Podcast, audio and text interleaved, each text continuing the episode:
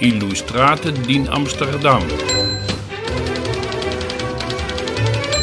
În 1883, după doi ani în Haga, Vincent van Gogh se întoarce în Nuenen în casa părintească. Este iarna în care umblă în fiecare zi cu un carnet în buzunar, în care desenează continuu natura moartă, dar mai ales fizionomii și mâini de țărani. Acel carnet, în care încă mai sunt pagini goale, este expus astăzi în Muzeul Van Gogh, în expoziția dedicată unei singure picturi, Mâncătorii de cartofi. Tabloul pe care Van Gogh l-a apărat de criticile celor din jur și în care a crezut până în ultima clipă. Cine nu a auzit de mâncătorii de cartofi? O familie de țărani se reunește seara la masă în colibal întunecată, în care lampa de deasupra mesei este singura sursă de lumină. Mâinile lor muncite se întâlnesc deasupra farfuriei cu cartofi sau a ceștilor cu cafea.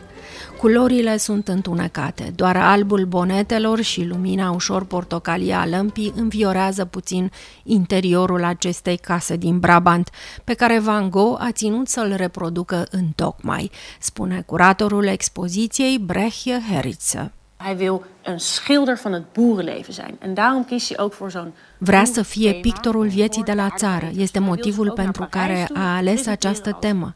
Și așa vrea să se prezinte la Paris. Eigenlijk is die boerenmaaltijd een hartstikke populair motief in de 19e eeuw.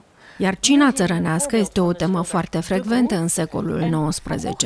În expoziție avem o pânză pictată de Charles de Gru, pe care Van Gogh a văzut-o în Bruxelles. La acest tablou s-a gândit când a pictat mâncătorii de cartofi. Nu îmi doresc nimic altceva decât să trăiesc la țară și să pictez această viață a țăranilor, a spus Van Gogh cu mâncătorii de cartofi, speră să se apropie de pictorii școlii de la Barbizon, pe care îi admiră foarte mult. Și cel mai drag îi este Jean-François Millet, pe care îl numește în scrisorile lui Per Millet și este foarte hotărât să facă din mâncătorii de cartofi o capodoperă. Se vede această hotărâre în modul academic în care abordează lucrarea. Hij oefende niet alleen met stillevens, maar ook met boerengezichten. Face studii nu numai cu natură moartă, povestește Breche într-un tur al expoziției, dar și cu fizionomii și cu mâini în diverse poziții. Testează culori, testează combinații de surse de lumină, dar și tehnici de pictură. Vedem cât de mult l-a preocupat acest tablou. Het is een olieverfschets als voorbereiding op het echte schilderij.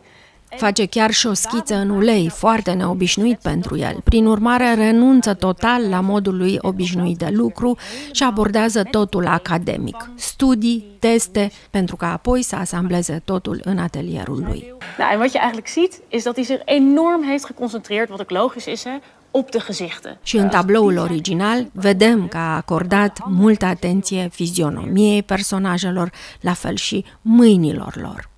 Van Gogh merge chiar mai departe și se gândește la ceea ce noi astăzi numim o strategie de marketing pentru mâncătorii de cartofi. Înainte de a termina pânza, realizează o litografie și 50 de copii cu care speră să convingă critici, colecționari, piața de artă în general că tabloul lui merită atenție. Het schilderij wordt niet zo goed ontvangen als hij dar tabloul nu a fost primit așa cum și-ar fi dorit Van Gogh. Lucrarea nu a fost niciodată expusă și a ajuns deasupra șemineului în casa lui Theo din Paris. A mai spus curatorul expoziției din Amsterdam. Cea mai dură critică a venit din partea unui prieten, pictor și el, Van Rappart, care s-a declarat șocat de calitatea slabă a pânzei lui Van Gogh.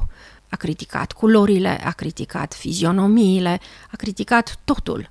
Pictorul însă a rămas convins că pânza este o capodoperă, în care imperfecțiunile tehnice pot fi iertate, pentru că mesajul este mult mai important. Am urmărit, tot migălind la ei, spune Van Gogh într-o scrisoare, să fac în așa fel încât să dau impresia că oamenii aceștia, care la lumina lămpii își mănâncă liniștiți cartofii luându-i cu mâna din farfurie, au săpat ei înșiși pământul unde au crescut aceștia. Cel căruia îi place să vadă un țăran lipsit de expresie, să-și vadă de drum.